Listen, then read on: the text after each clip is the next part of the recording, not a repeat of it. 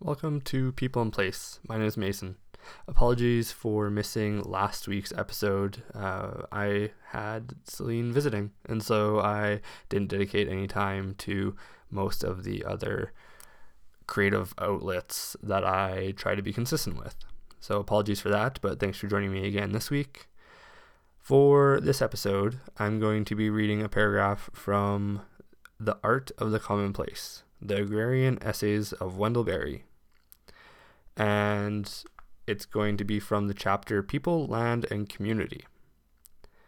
So here's the paragraph, and then I will proceed to share a little bit about my current experiences and a little bit of life updates and how I'm relating this paragraph and how it has been helping me in this current time. So here it is. People are joined to the land by work. Land, work, people, and community are all comprehended in the idea of culture. These connections cannot be understood or described by information. So many resources to be transformed by so many workers into so many products for so many consumers, because they are not quantitative.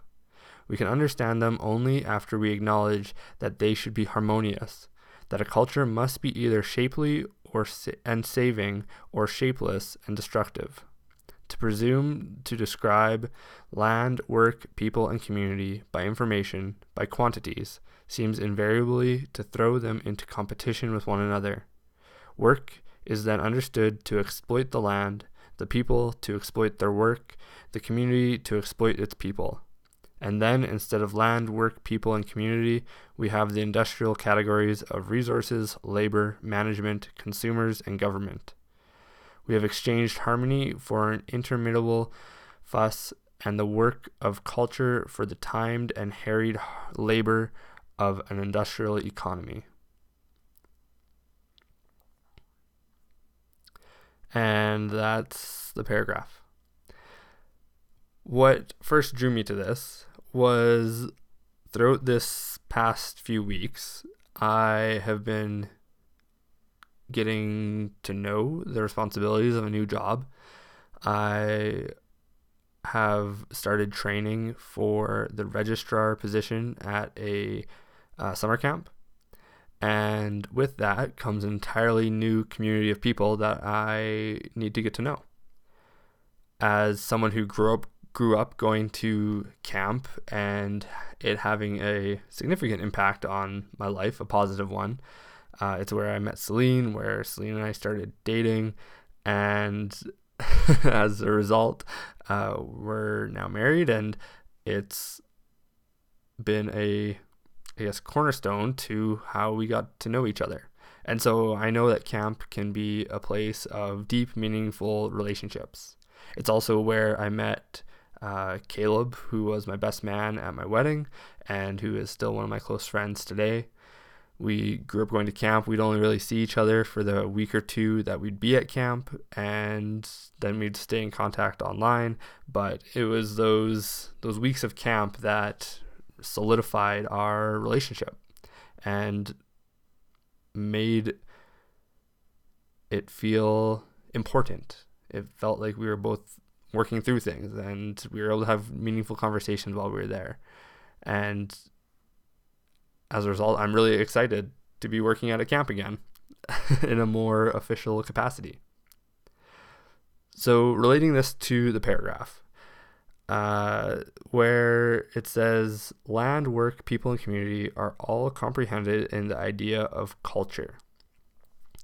With this job being in physically based in a mountain, or not in a mountain, in a forest within a mountain range, there's that's the land that I'll be working in. And the work that I'll be doing is more administrative or working with people and getting them uh, initiated with what camp is and the, the feel of camp. And then there are the people, the people that I'll be working with, whether it's the director or other coordinators or managers that help make this entity of camp function throughout the summer. And with this camp being in three different locations, I will hope to get to know how the land of the other locations also impact the work of the people and the relationships of the people uh, at those places. And then there's community, which I think of the th- of the four of these is a little more hard to pin down. What does community within this new work look like?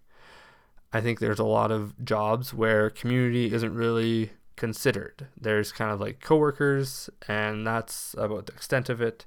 Whereas I think in some Christian capacities or Christian workplaces, there's a little bit more opportunity for community because there is a greater, I don't know, maybe purpose to the work. There's something more than uh, fulfilling our own personal careerist ambitions, and it's it's so hopefully communicating that the people doing this work are there to care for other people and to love other people and fulfill and provide for the needs that are being uh, felt by the peripheral community who are then coming in this in this situation to the camp and entering into a totally different community.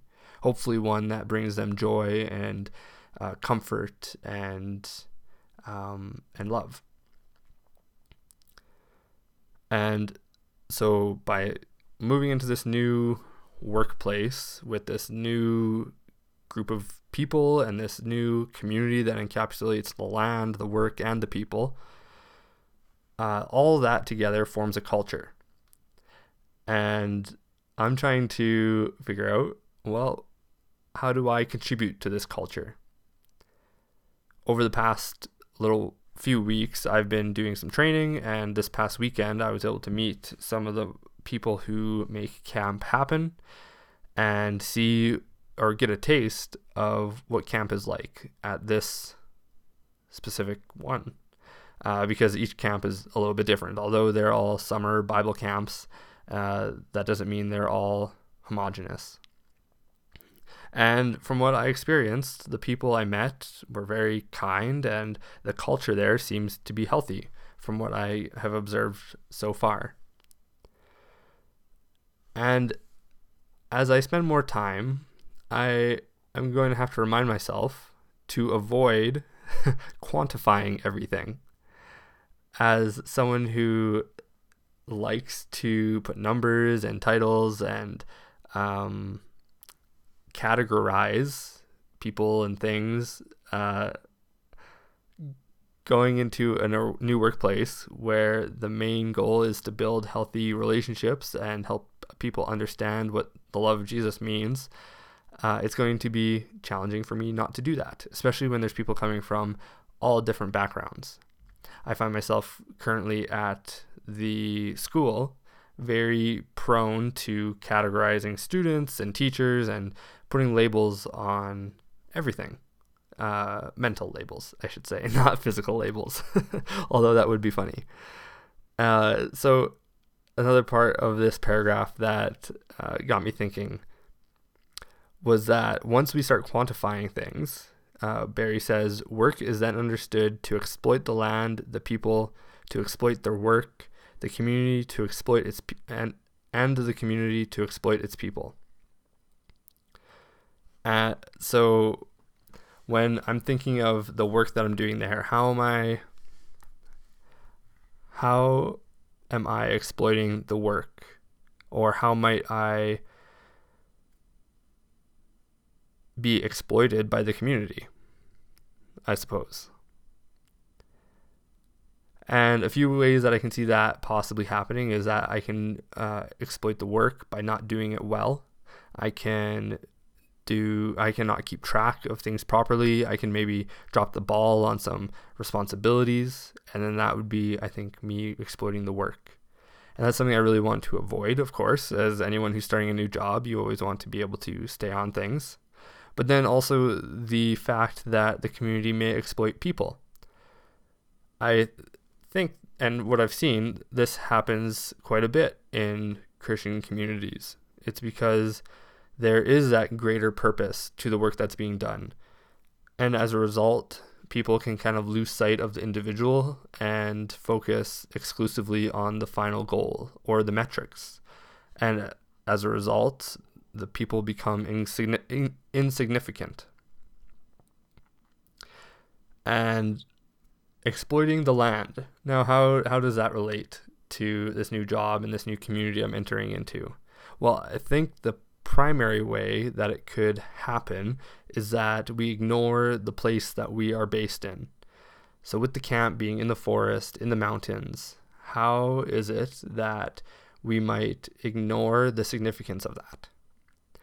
One thing I think that's really interesting about this camp is that they do what they call out trips. And so they take campers for either like one night or up to five nights into the backcountry and they camp there and they hike to those locations and they share meals and they do other activities while they're in the wilderness.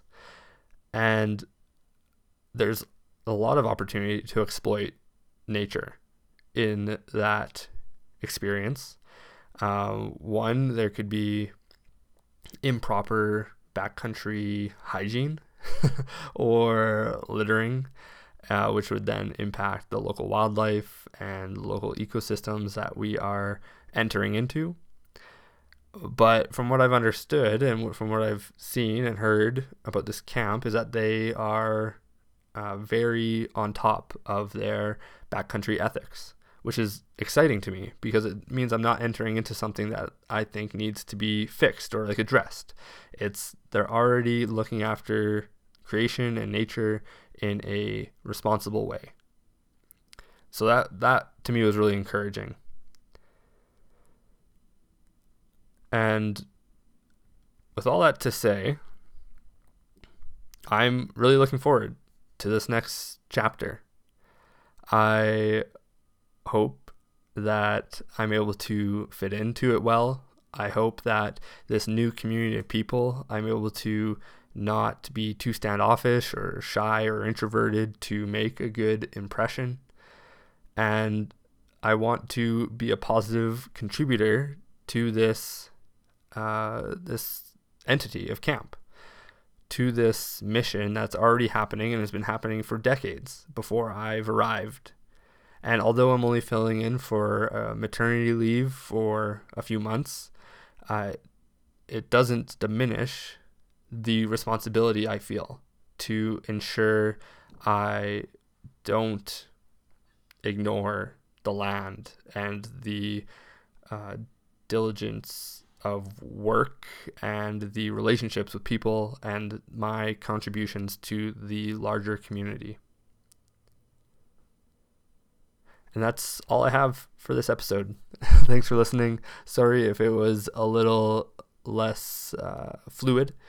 I find as soon as I take a break from this podcast, it's more challenging to pick it back up and form clear, concise thoughts. So, uh, next episode will be better. And with that, if you liked any of the things I said or want to see more of my work, feel free to go to masonunrau.com. Uh, Mason, M A S O N, Unrau, U N R A U.com. And the link is also in the description of this episode. I'm going to finish by reading that paragraph again and saying farewell. People are joined to the land by work. Land, work, people, and community are all comprehended in the idea of culture. These connections cannot be understood or described by information, so many resources to be transformed by many workers into so many products for so many consumers. Because they are not quantitative, we can only understand them only after we acknowledge that they should be harmonious, that a culture must be either shapely or saving and saving or shapeless and destructive. To presume to describe land, work, people, and community by information, by quantities, seems invariably to throw them into competition with one another. Work is then understood to exploit the land, the people to exploit their work, the community to exploit its people, and then instead of land, work, people, and community, we have the industrial categories of resources, labor, management, consumers, and government. We have exchanged harmony for in, an interminable fuss, and the work of culture for the timed and harried labor of an industrial economy. Thanks for listening.